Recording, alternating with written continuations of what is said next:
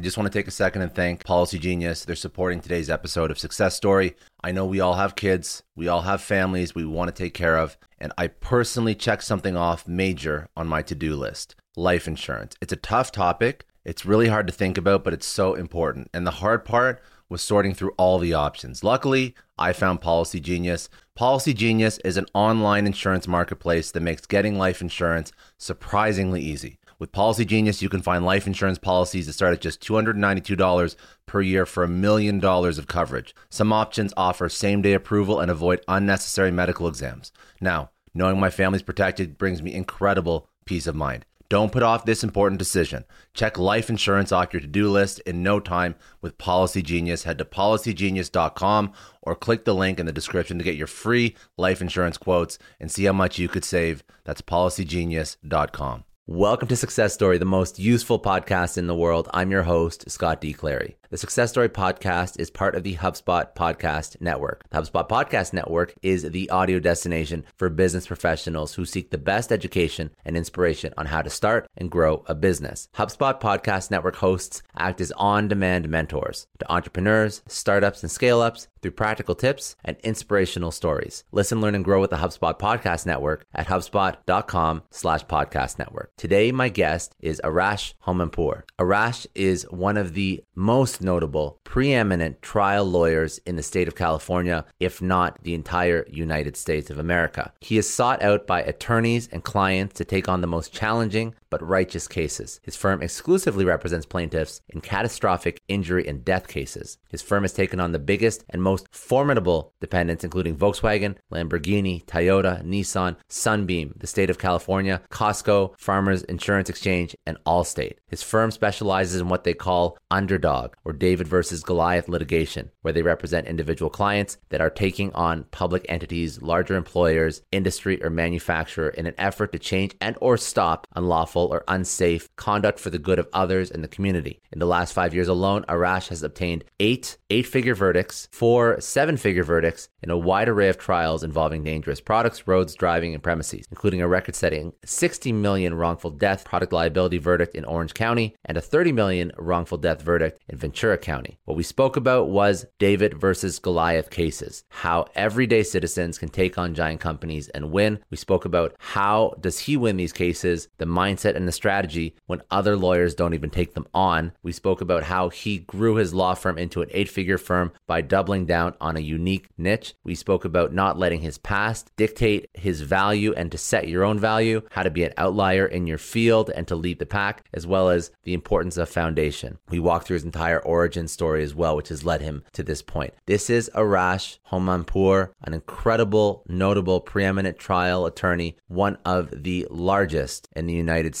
of America.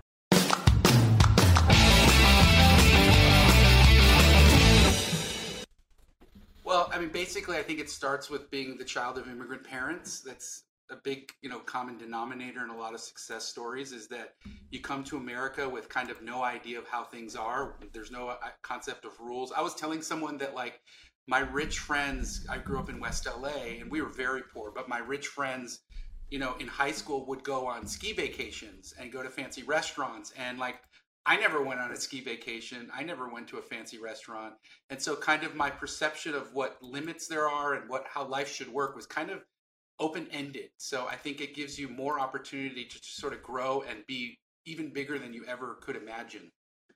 No, I yeah. That's I mean that's a childhood of being poor, you know, with immigrants, knowing you're different just by appearance and by name. My name is Arash Homampour.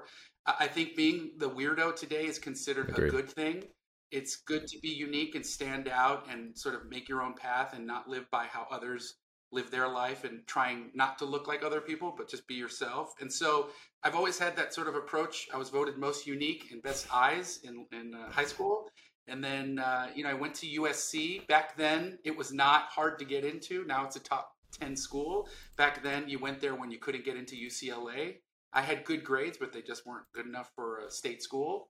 So I went to USC, kind of had no idea what I wanted to do, wasn't ready to enter the universe as a professional, decided to go to MBA or law school, said, well, law school seems more interesting based on the TV shows that were on back then, LA Law being one of them. And then I knew I could argue. in law school, I really had no idea. Most people in law school back then wanted to do like entertainment law and music law and something fancy. Uh, but I didn't have that opportunity because I just wasn't getting the grades and didn't get the sort of internships that would let you do that. So when I graduated, in fact, in law school, the I did moot court, which is the equivalent of arguing. It's like a litigation program. The teacher said I sucked and that I should not do litigation. That I wasn't good. Ironically, I didn't really care what someone said. Um, so went to you know graduated law school. It was a great law school in terms of just teaching you the basics, but it wasn't like a law school that's going to get you the high paying job initially. kind of have to do that on your own. I was at a seminar this weekend and I told people sometimes the best thing is that you don't graduate from the fancy school or college because that has a sort of path and course on its own that's kind of defined. Um, and whereas if you kind of graduate with nothing, there are no limits. You can kind of, kind of, you have the hunger and desire to really prove yourself. So that's who I was in law school. Really had no job, no mentor, no cases, and just basically worked my way to where I am today, one case at a time, with a passion and love affair for what I do, working harder than anybody else, confidence in myself, and then also the key to it is developing who I am as a human outside of who I be as a lawyer. Because you learn how to be a lawyer or a doctor or an accountant or whatever, marketing person. You can learn those trades by reading and studying and going to school and then doing it in real life. But really, I think what sets you apart in all of those areas is you being the best human you can possibly be, being evolved, like the Deepak Chopra or what, or, you know, whatever Wim Hof or whatever of humanity. Then, when you enter into those professional worlds, you kind of transcend the profession and you sort of become an outlier that stands out. You're, so you're starting me, off esoterical. You're, I love it, but you're starting off. You're starting off very high level. But it, I didn't mean to interrupt you. I just I wanted to I wanted to understand is that where is that when you hit the ground running out of law school, did you have that mindset? Because many people don't have that mindset going coming out of I law did. school.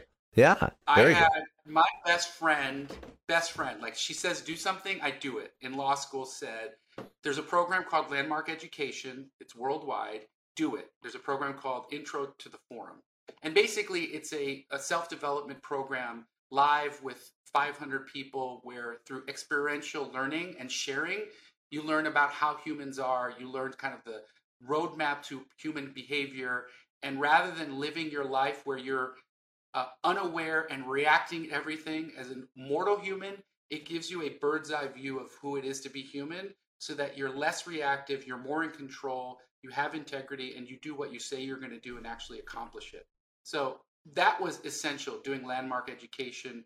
There's a lot of programs like that. I highly recommend that one because it's structured and they use it with CEOs and regular ordinary people, and it's effective in terms of breaking through uh, with your own life and breaking through as a professional or in relationships. So that was the one key thing I did that kind of gave me, you know, super superpowers and wings mm-hmm. that other people didn't have. So okay, so now you're finished law school. You're going out. You're just you're grinding, but you you're doing it with a sense of purpose. Like this is this is not the traditional like first year out of law school type mentality. So I appreciate that. And what is that purpose? What directed you down the path of personal injury? Which it's interesting to hear you say why you why you had or what you had you know this lens that you saw life through coming out of university or college just because personal injury seems to be like the law that everybody seems to be going. I see the billboards, I see the radio ad. It's all personal injury, personal injury, but it doesn't seem to be through the lens that you're looking at it through. Right. Well, personal injury on billboards, that's a business. They're basically signing up cases and looking at the practice of law as a business. How can I make as much money as possible in uh, in each individual case on a mass scale? There's nothing wrong with that per se, I, I'm not a business. I'm a lawyer by profession. I was put on this earth to identify and hold wrongdoers accountable and make them pay for what they did and make the world a safer space on a large scale. I take on the biggest of big. It literally is David versus Goliath. The larger you are, the hungrier I am, the more evil your wrongdoing is, the bigger negative impact you have, the harder I'm coming after you and I'm going to hold you accountable. So, what I do is really a profession It's not a business. I don't look at anything like how much money can I make and etc. It's really just how much of an impact can I make? How much can I transform someone who's been hurt, their life, and uh, hold someone that's done something wrong accountable. So it's two different amazing. things, but there's space for both. Of course, no, it's amazing. So, um, it's like Led Zeppelin versus Britney Spears. You know, the, hey, we all love a good pop song, but at yeah. the end of the day, is that is that enough nourishment for a true music lover? No. You they know, want more. Like, they want to go deeper. Yeah. A Twinkie, yeah, but I also want to eat some premium Toro, so you need the Led Zeppelin or whatever you know sophisticated band there is out there that floats your boat. So you you went into law. You decided to go into personal injury law immediately. Is that the is that what you knew that you wanted to do right out of uh, college?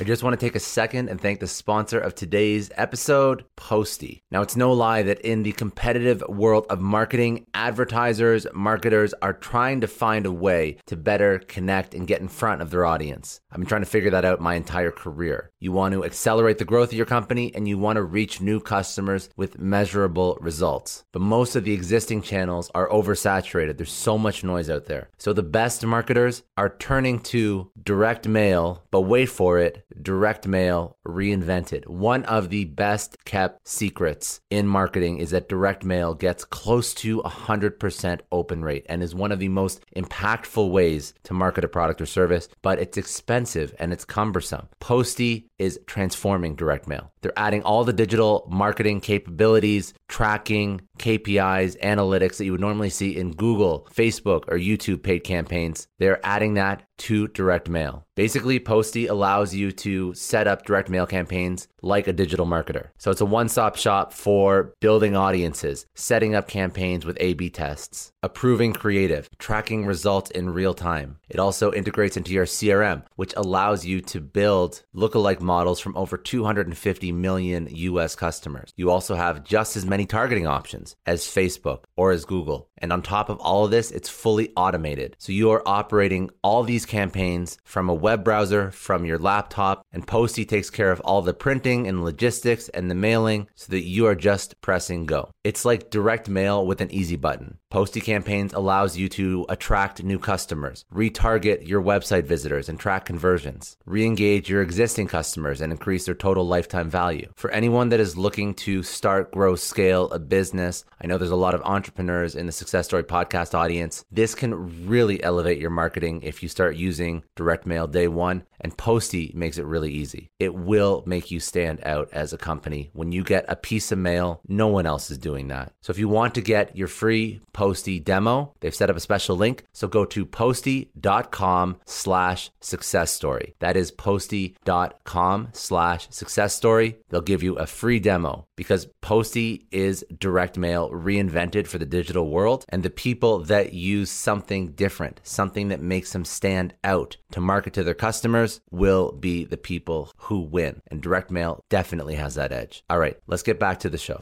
Well, I saw that the space in which I could make the biggest impact where there yeah. wasn't really a sort of five star, five dining approach was in personal injury. In other words, what you're describing with the marketing and the billboards, that's basically Carl's Jr., you know, fast yeah. food legal services.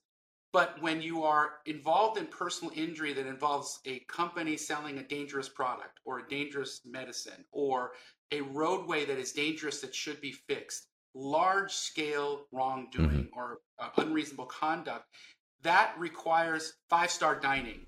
Because before yeah. you open that restaurant and you serve a $7,000 meal or $500 meal or whatever, you need expensive plates, you need high end chefs, you need thought, you need the uh, you know how it looks how it tastes how it feels thought out you need artists making food that stands out that someone's willing to pay that kind of money for that's what we that's what i'm gravitate to that's what i wanted to do and that's what i build my career up doing you know started with the small mcdonald's you know mm-hmm. transactions mm-hmm. worked up to medium dining two star dining three star dining and now we are you know the preeminent five star your Michelin nothing. star. Your Michelin, your Michelin star at this point. We are, yeah.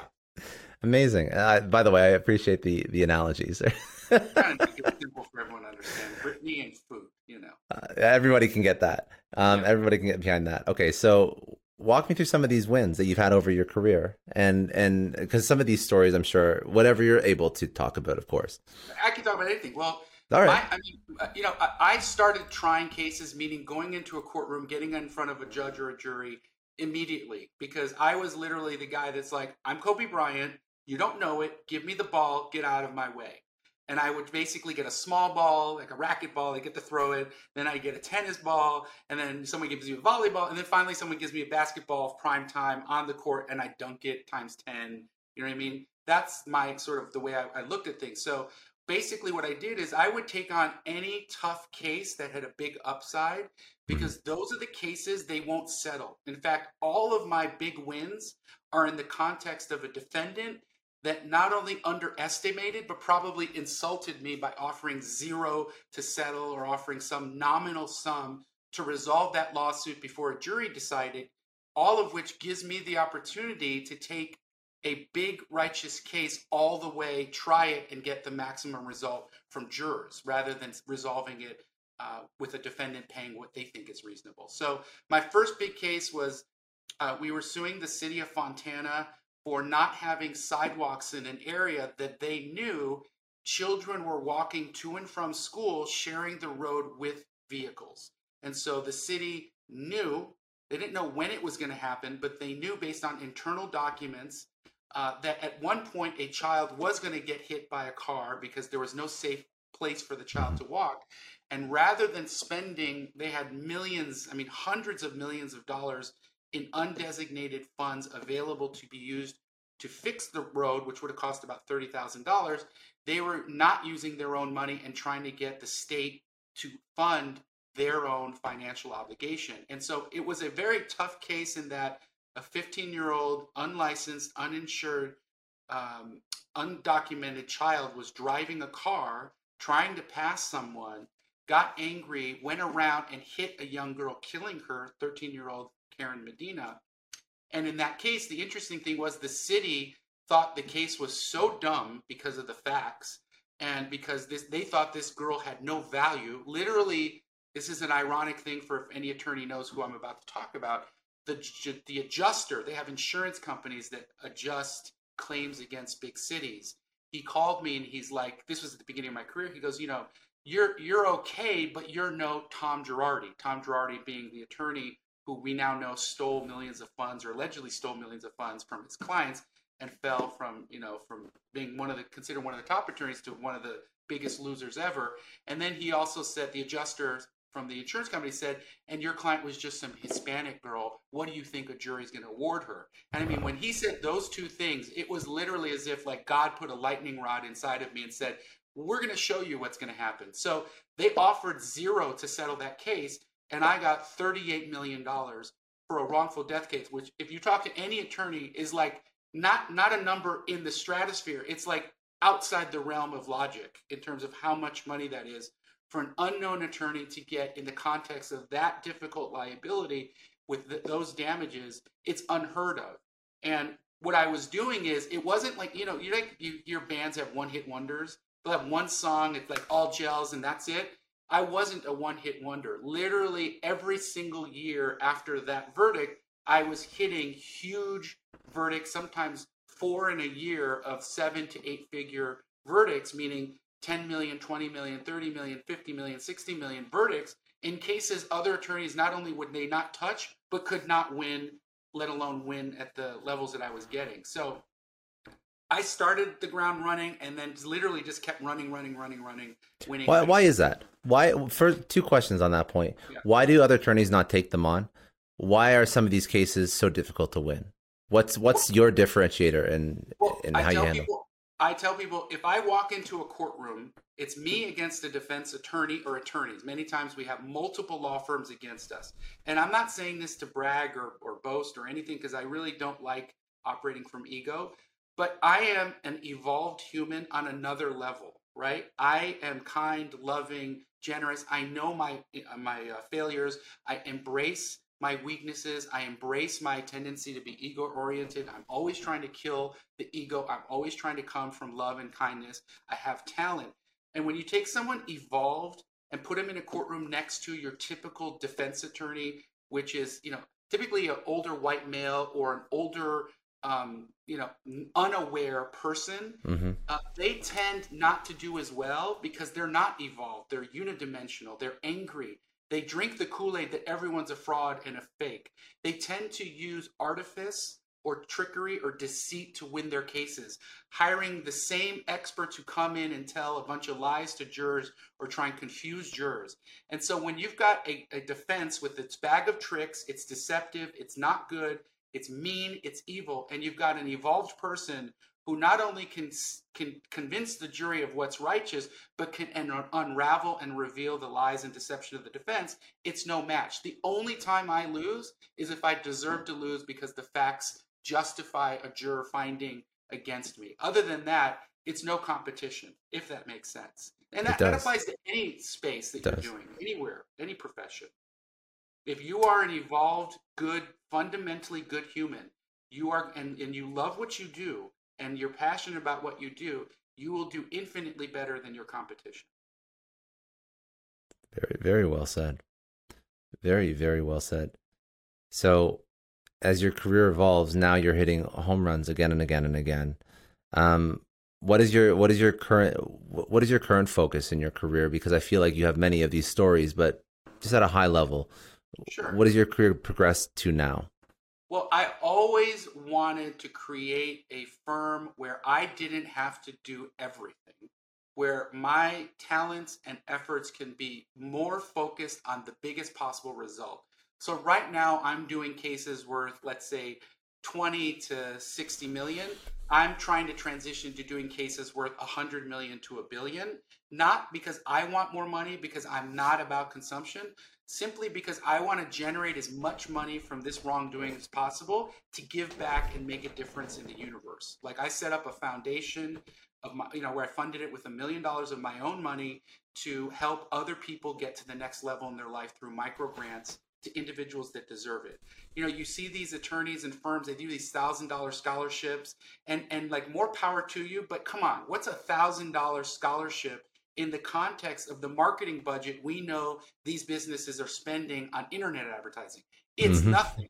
It's a joke. It's actually offensive because that thousand dollars isn't going to do anything. We know clearly you're using it for marketing. Again, I want people to do these scholarships, but a thousand dollars is not going to cut it. So for me, I'm putting my, my money where my mouth is. I've been given this opportunity and like sort of luck luck of yeah. making a lot of money doing something I love. And for me, if I use it to buy a bunch of garbage for myself and things, that's disgusting. If my existence is to consume, buy more Ferraris or whatever, I don't have any Ferraris by the way, that's lame. I want to use the money to make the biggest impact and help other people. I was, we were talking about this this weekend.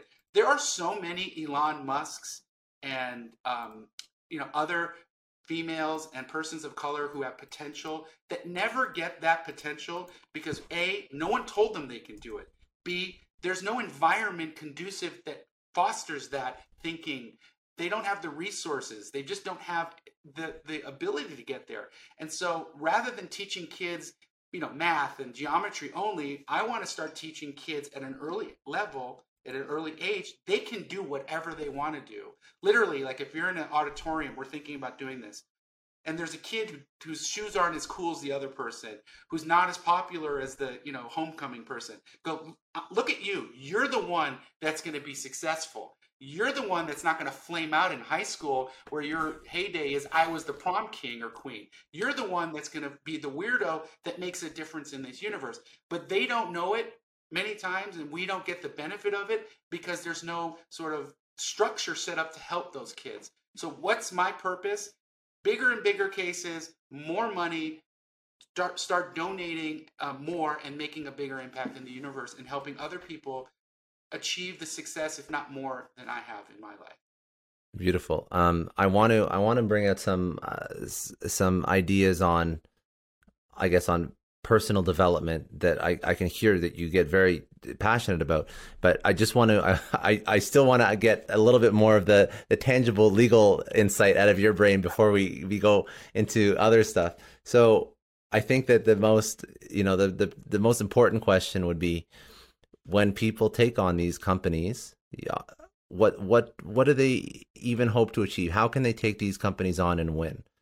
I guess hire you, but outside outside of that, I just want to take a second and thank the sponsor of today's episode, HubSpot. HubSpot is the CRM platform that is easy to implement and is even easier to get your team to adopt. And ask anybody that's implemented new technology in a company, the biggest issue is not finding it or buying it. It's getting your team and your company to actually use it and adopt it. And when it's a piece like a CRM, one of the most critical pieces of your business infrastructure and your tech stack, if people don't adopt it and use it, that means you're getting incomplete data, you're getting missing data, you're getting garbage data. It could impact quite literally everybody in your company, as well as it could negatively impact your customers and your revenue. So, how does HubSpot solve for this with their CRM platform? There's two components that they focus on that allow for organizational wide adoption. This is the contact timeline as well as the mobile app. So, the contact timeline gives a historical context for all of the data that is associated with a certain contact in the CRM. That means that anybody across the organization can see see all the actions and all the interactions that have taken place against that particular contact. You can also use that timeline to make calls to these contacts, enroll them in sequences, put them into marketing or sales campaigns, schedule a meeting, open tickets. The historical timeline makes it easy to take action as well as to track the action that's been taken against all of your contacts. And it's not a pain to enter the information, which means that it doesn't take somebody a long time to put in great data, which can again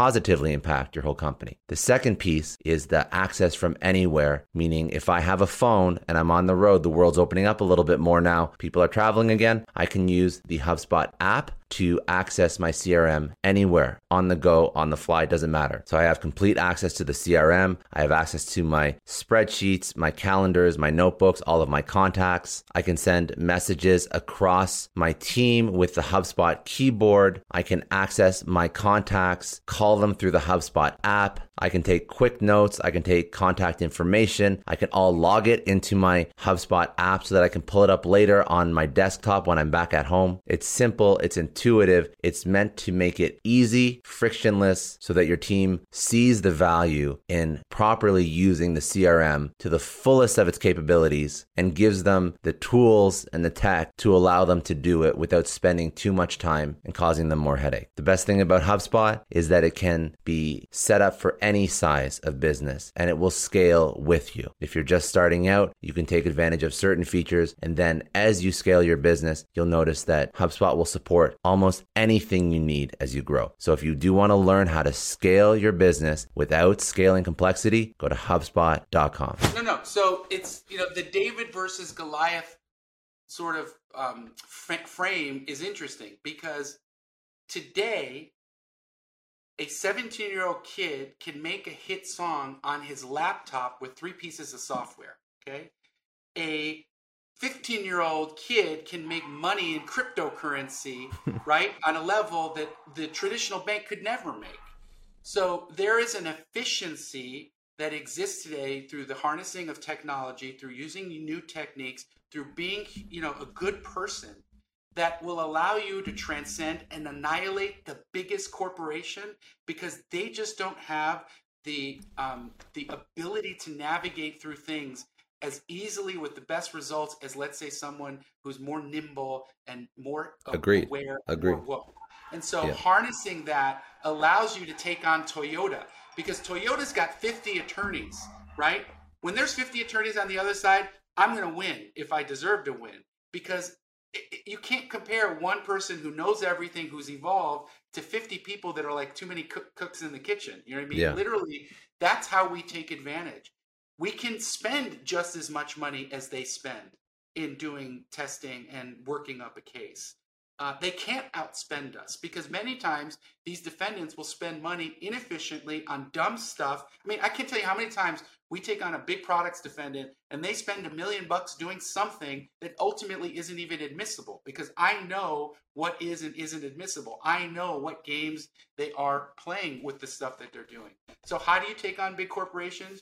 You appreciate the strength you have in who you are in 2021 um, the world is now moving away from the old paradigm and the old structures and the old narratives and is way more receptive to the new narratives of you know inclusiveness of, of, of loving everybody of letting people define what their happiness is of not believing this baloney structure that the only thing that's good looking is is you know white uh yeah.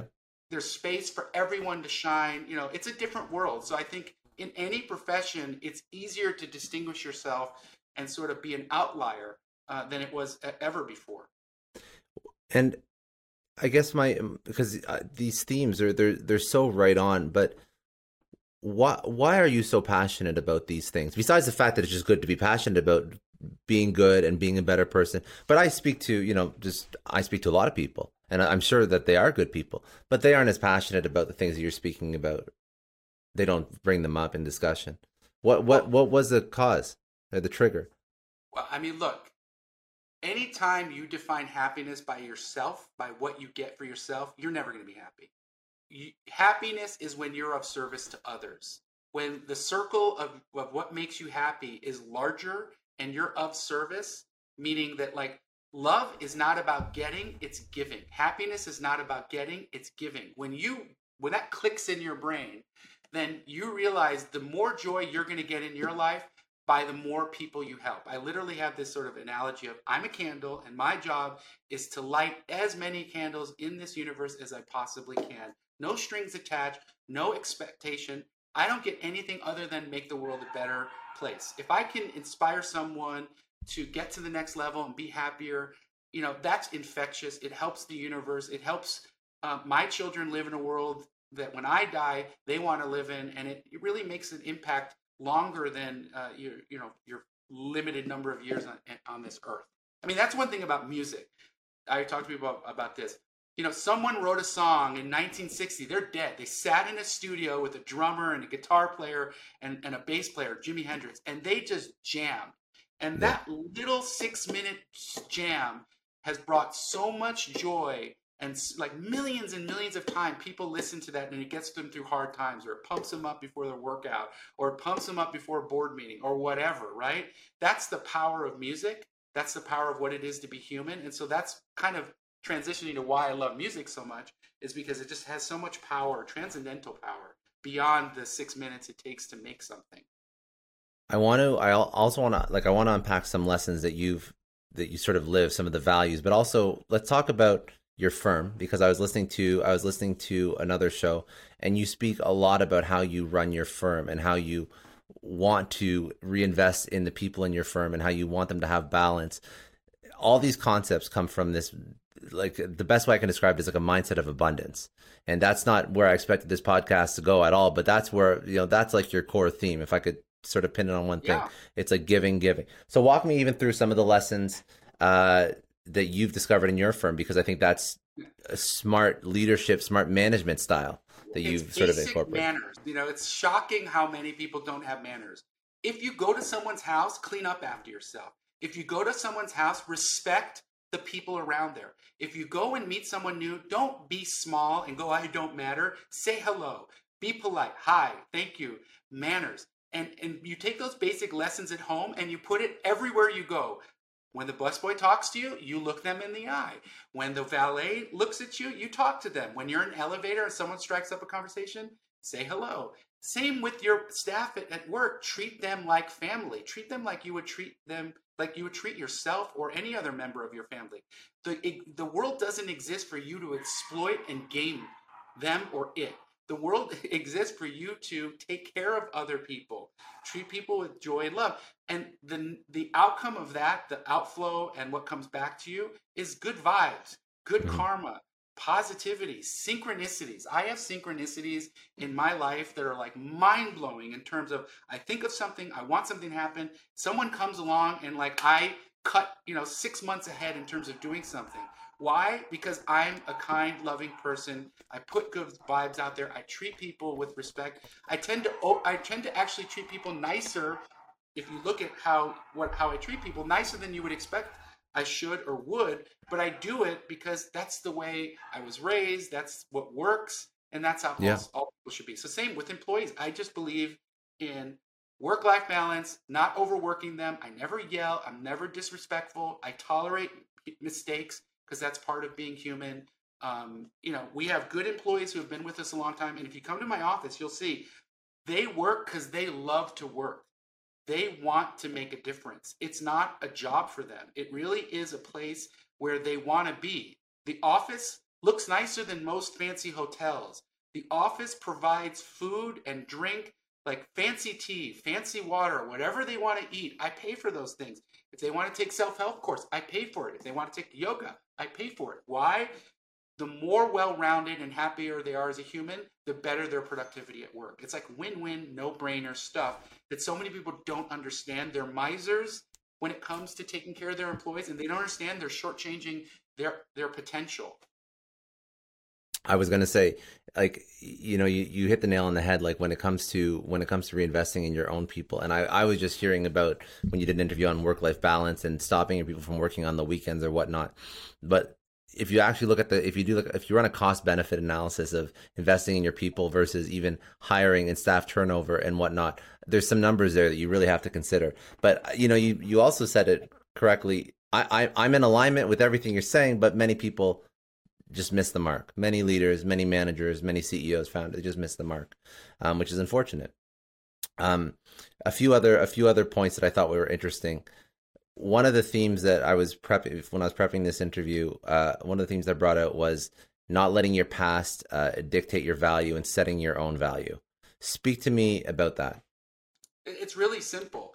Your past is your past. You have no control over it. So whether you did phenomenal or you did poorly, it's irrelevant.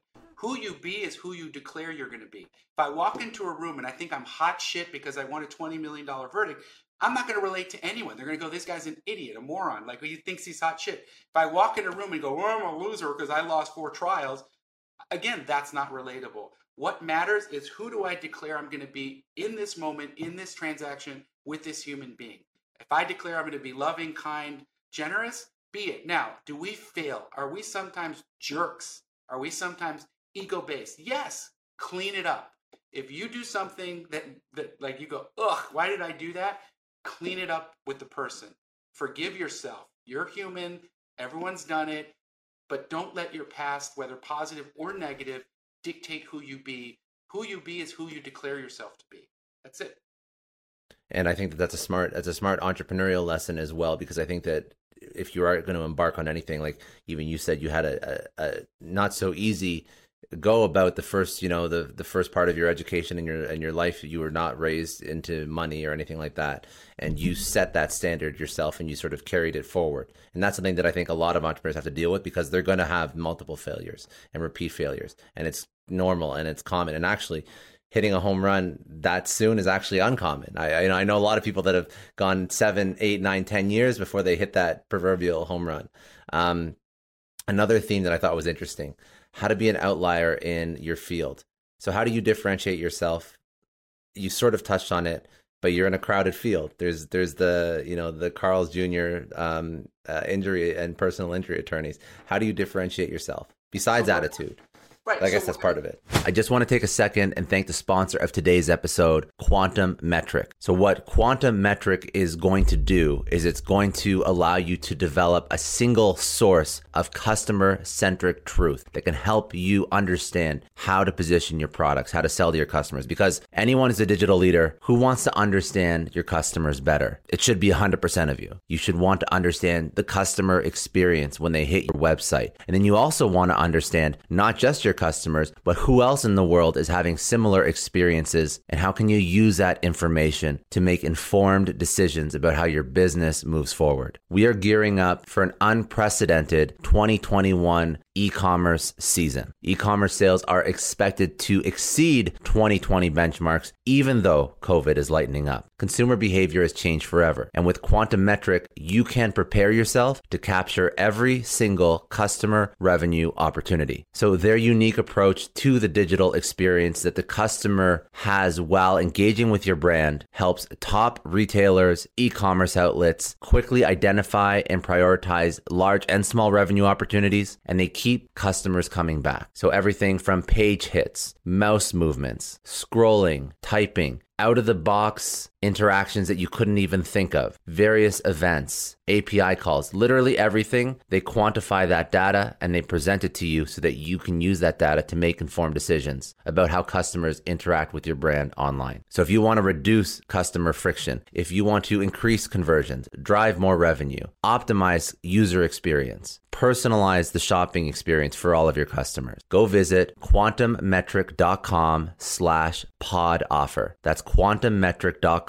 slash pod offer. And go see if you qualify for the 12 days of insights offer using the code success. The 12 days of insight offer gives you 12 days of access to the Quantum Metric platform with a bespoke insight report that will help you identify where customers are struggling and engaging with your online experience and your digital product. Some restrictions apply, but for the majority of people, go to quantummetric.com slash pod offer, enter the code success, and you will be able to receive their 12 days of insights offer. Get ready to understand your customers with intimate detail that can optimize experience and revenue and give your customers an overall much more pleasant experience when they hit your site. All right, let's get back to the show. Number one, be yourself. So there's only one version of you. Don't be a version of somebody else. Don't mo- mimic anyone else. Don't copy anyone else. Literally be yourself. You like neck tattoos? Add neck tattoos. You like arm tattoos? Whatever it is. Again, uniqueness is not defined by tattoos. Just be your unique, your unique self. And what yeah. I specifically did is I went out of my way to help people. I have undiagnosed ADD. I love distracting myself from the task at hand sometimes. So I would I was on this list serve, which is just basically a subscription of let's say 10,000 attorneys in California where you send an email, everyone can read it and you ask a question. I literally with ADD would interrupt my day and answer 20 to 30 questions a day. Someone asks a question, they have no idea what to do. It would take them 2 weeks to figure it out in 2 seconds. I've answered it, I've given them a sample and I've told them they can reach out to me for help. That really made a difference in terms of one getting my name known to people in terms of just my willingness to help and then my results distinguished me. So if you get a, you know if you score 50 points a night after you know a year for 10 games people are going to know who you are. So it's results it's commu- letting people know your results and then helping others.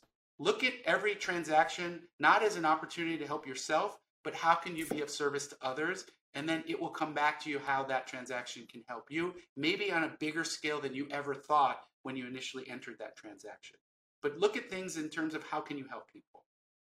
You know, it's just it's powerful coming from you in particular because you have achieved success in what many would be considered uh, like many would consider trial attorney to be like a highly adversarial like don't mess with that guy he's gonna he's gonna you know like when somebody hears that you've taken on all these car companies and all that you're like this must be some mean ass mother you know like that's that's the general takeaway perception. So i think that that's it's an important point.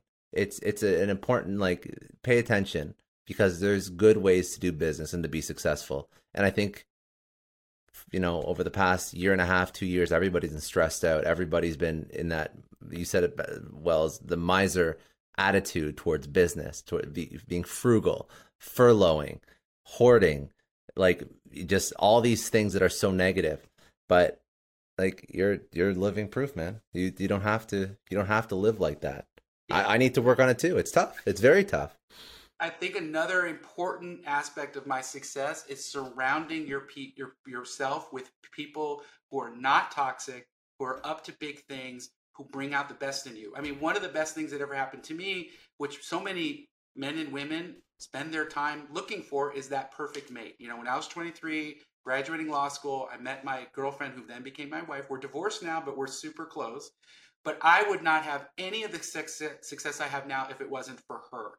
She really elevated my mindset, believed in me, pushed me, took care of a lot of the stuff that I couldn't handle efficiently so I could work insane hours. So I would tell people if you're in a bad relationship, friend, lover, family, get out of it and and stay alone and then surround yourself only with people who will push and challenge you, who don't think small. They don't have to be billionaires or successful, but they need to be on the path. And you surround yourself with those people that push you and you push them, you will get a lot further in life than if you are surrounded with negative, toxic people who are just going to drag you down. So again, one of the most important things was finding that special one person to help me navigate and sort of get way further than I ever thought I would ever get in life. Amazing. Um, I have a couple. I like to go into a couple rapid fire uh, career questions, and we've already gone into a lot of really great insight, and and that's amazing because sometimes we just really stick with whatever domain or whatnot. But we brought we brought it out. I think a lot of the stuff is applicable across the board. Was there anything that we didn't dive into, or I didn't think to ask that was more domain specific? Any any last learnings out of law, taking on corporations, dealing with these types of litigations that you you just want to close up with? Well, yeah, I mean, just remember there's always new approaches to doing anything surgery, painting, music. There's always a space for innovation, creativity, and passion. You, you, sometimes you can't, you know, why did this Bazzi song, you know, your mind, three minute song hit it, right? But you listen to it and you go, there's just something about the ingredients of that song that's all high level. It's like food you know, just stick with basics, good stuff, and you'll be successful. Same in law or any other thing. Start with the best ingredients, look at it like an art form, master it to the point that you can do three ingredients instead of 50 and still kill it and have mm-hmm. people go, wow. Uh, use that approach. Always know their space. You know, if you said to yourself as a guitar player, I'm never going to be as good as Jimi Hendrix. Why should I play guitar? Right? Everyone would quit. But when you mm-hmm. realize there's a space for punk rock guitar player who doesn't even know what they're doing, but can still create amazing music that speaks to you, even if you're not technically proficient like Jimi Hendrix. That's how you should look at life. There's a space for you to shine in whatever career path you want, whether you have the technical proficiency or not. If you are really good at it, you love what you do, and you're creating something unique in a space that somebody else hasn't created before. Amazing advice. Thank you. Um, okay, let's let's go into some rapid fire you've had an amazing career, you know, multiple eight figure, seven figure settlements. Um, you've had a lot of challenges. What has been the biggest challenge for you, personally or professionally? How'd you overcome it? Getting over my ego. You know, you. It's like once you start getting successful, then you start believing the hype. You start believing I deserve this, I deserve that. I work hard, I should play hard, and realizing that look, if you've been given a talent and you are successful at it, you can't squander it on personal ego based events because there are a lot of people that are living that rely on it from your staff to your employees to other consumers. And then there's a lot of people in the future that will be relying on your output and work. So don't squander that talent with stupid stuff.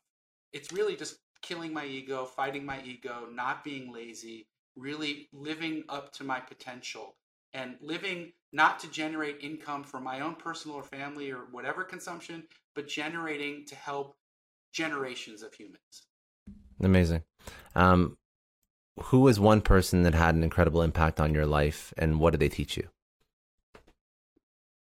I mean, it, well, first was my, my my father. Obviously, my father taught me one not to be emotional, which was a very sort of a bizarre sociopathic way to live your existence if you're very emotional. Learning how to compartmentalize your emotions allows you to, to swiftly navigate life without uh, sort of the pushback that you would have if you're a sensitive person. And then if you actually happen to be super sensitive and get up in front of a jury, it's super powerful because you tend to win. Um, so that was kind of like an uh, unintended outcome of my father's anti-emotional upbringing. He's now super emotional and very sensitive. So he's evolved, and now we get to share our emotional side together. He also taught me the value of hard work, how no one plans to be, uh, you know, to, to not win, to sort of be uh, unsuccessful, that you have to plan to be successful. It takes hard work, there's no substitute for it. Um, and then my ex wife kind of just showed me what love and affection can produce and just being kind and nice uh, really gets more sugar. You get more with sugar than you do with poison. Uh, you know, those are the two people that had a huge impact on me. Um, what would be one thing that you would tell your 20 year old self? Oh, I would tell my 20 year old self, please develop the DJ gig because believe it or not, for four years you could make 600,000 a day DJing in the south of France or Vegas and then cash out and then go to law school. I saw you're you're you you DJ part time, right? I do, but not the five hundred thousand dollar a gig. Yeah, I was gonna say exist a few years ago. That that was amazing. Yeah. That's a lot of fun. Yeah, I, I did I did my my bit in university, and I still enjoy. I still have uh, all my equipment. Oh, so, I literally yeah. had DJ equipment around my kids, and was like, "Please, one of you, please, let's start Serato or Ableton. Let's just start DJing. You don't know how yeah. much money there is." Yeah. Um, uh, your favorite source to learn from, or it could be a book, podcast, Audible, anything that you'd recommend people go check out. Sure. Untethered Soul. It's on Amazon. It's under $10 paperback. I read that over and over. It takes all of the Eastern, Western, Deepak Chopra, high level human design understanding and puts it into an easy to understand, really beautiful book. You can open up, look at any page. The paragraph will apply currently to your life and give you insight. It's one of the most important books I think everyone should read and reread so that they can uh, successfully navigate this human existence. What does success mean to you? Success means to me how much of an impact have you made on in this universe? How much joy, happiness, inspiration have you brought to others? That's success. Amazing. And then most importantly, how do people reach you? Uh, socials, website, all of that. Yeah, I mean, arash at homampour.com is my email. Instagram, Arash Homampour, A R A S H H O M A M P O U R. The Archer DJ is my Instagram handle. Message me. I'm available to talk to anyone anytime. I'm someone that makes myself available to everyone to help them when I can. Um, you know, it's really important for me to give back and, and help others. I get more out of it than they get from me, believe it or not. Amazing. Thank you. I, Arash, I really, really appreciate it.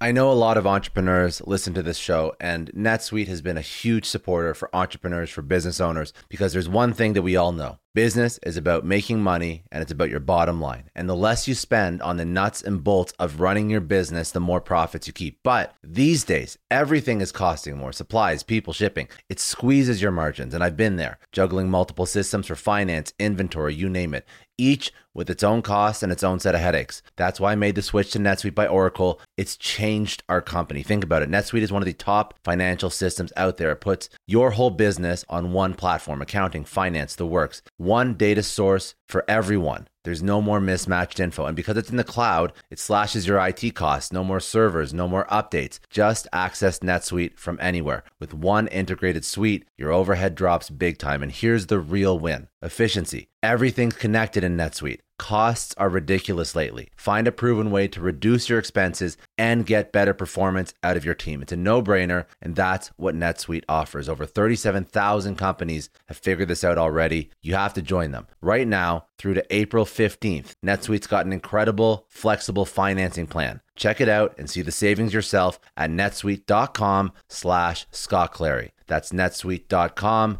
slash Scott Clary. Hiring as a small business owner is a major pain. That's why LinkedIn is supporting today's episode. You need people with the right skills and experience, but finding them can take forever. It is incredibly frustrating to keep seeing candidates who just aren't a good fit, and that's why LinkedIn Jobs has been a game changer. Let me tell you a little story. We needed to hire a graphic designer, somebody with specific tech and software knowledge and the ability to truly understand our brand. And I started with all the usual job boards, and it's the same old story tons of irrelevant applications. No one's really matching my needs. I tried LinkedIn jobs and the quality of candidates was just on another level. People with impressive portfolios, relevant expertise. I finally felt like I was interviewing the right people. That's truly the power of LinkedIn's massive professional network. You're tapping into this huge pool of talent you simply wouldn't find on other sites. It's about finding those niche candidates you actually need. And with the right people in front of you, hiring becomes a breeze. Did you know that 86% of small businesses find a qualified candidate on LinkedIn jobs within 24 hours. That is how well their system works. Honestly, do yourself a favor and try LinkedIn jobs next time you're hiring. You can post your job for free at linkedin.com slash excellence. That's linkedin.com slash excellence. Terms and conditions apply, but it's definitely worth trying out. I don't know about you, but the idea of being harassed, scammed, or even worse, all because somebody found my personal information online, that's terrifying. Our political opinions, our addresses, even stuff about our families, it's out there for anyone to grab. And did you know that data brokers are allowed to sell information on over 98% of Americans? It's scary stuff. That's why I've partnered with Delete Me. I personally use Delete Me. They're a big friend of the podcast because I put myself out there online. So safety is a huge concern. It's really scary how easy it is to find someone's details and information, but Delete Me creates a layer of protection that we all need. You tell Delete Me what you want gone, and they make it disappear from those sketchy data broker sites. And Delete Me doesn't stop. They constantly monitor the web to keep your information off those lists. It's like having a privacy watchdog that never sleeps. You need to take control of your data and keep your private life private by signing up for Delete Me. They're giving a special discount for all Success Story podcast listeners. Get 20% off your Delete Me plan when you go to joindeleteme.com slash success and use promo code success at checkout. The only way to get 20% off is to go to joindeleteme.com slash success and enter code success at checkout. J-O-I-N-D-E-L-E-T-E-M-E dot com slash success. Hey everyone, I just want to take a second and thank the sponsor of today's episode, Heaven Hill Bottled in Bond Bourbon. Now, I don't have a lot of liquor sponsors on this show. Heaven Hill Bottled in Bond is actually one of my favorites. I've drank it for a few years now, and this is why we actually decided to work together. Heaven Hill Distillery, family owned since 1935, is a great entrepreneur story too. So there's five brothers. They filled their first whiskey barrels back in 1935, and their legacy still lives on today. Heaven Hill Bottled in Bond is aged over seven years. That's three more than required by the Bottled in Bond Act of 1897. This means the best quality, the best purity, and the best consistency. This is not just average bourbon. It's the winner of the double gold medals at multiple 2023 World Spirits competitions, and they've won the very prestigious Triple Still Award. It's a very big deal in the liquor and bourbon world. Heaven Hill Bottled in Bond boasts an exceptionally smooth oak flavor, while its aroma offers a sweet blend of caramel and smooth vanilla. If you love bourbon, you need to try Heaven Hill Bottled in Bond. Available nationally, look for a bottle at your local store. Heaven Hill reminds you to think wisely, drink wisely. Think back to your last few days in the office. Did any of them leave you feeling really accomplished? Not the kind of day where you're running around like crazy, but where you've made real progress on something that matters. Because being busy doesn't always mean being productive, and I bet you we've all been there. And maybe it's time to rethink what it means to get things done. Today's episode is sponsored by Belay, and what they help you do is instead of getting sucked into emails and to do lists, they help you delegate tasks and focus on big goals. They can connect you with top notch US based talent who are ready to take on those time consuming tasks that bog you down. Let's be real, there are way more important things you could be doing than bookkeeping or wrangling a packed inbox. They have virtual assistants to handle all of those pesky administrative tasks, or accounting professional to take care of all your financials. But here's the best part you don't have to waste weeks searching for the right person. Belay's personalized matching service works quickly, sometimes matching you with the right talent to take stuff off your plate in under a week. Are you ready to try a different way of working? Check out Belay's list of the top 25 things you can delegate to a virtual assistant. It might just change your business and your life. Text success, that's S U C C E S S, to 55123 to get the list and to start transforming your to do list with Belay.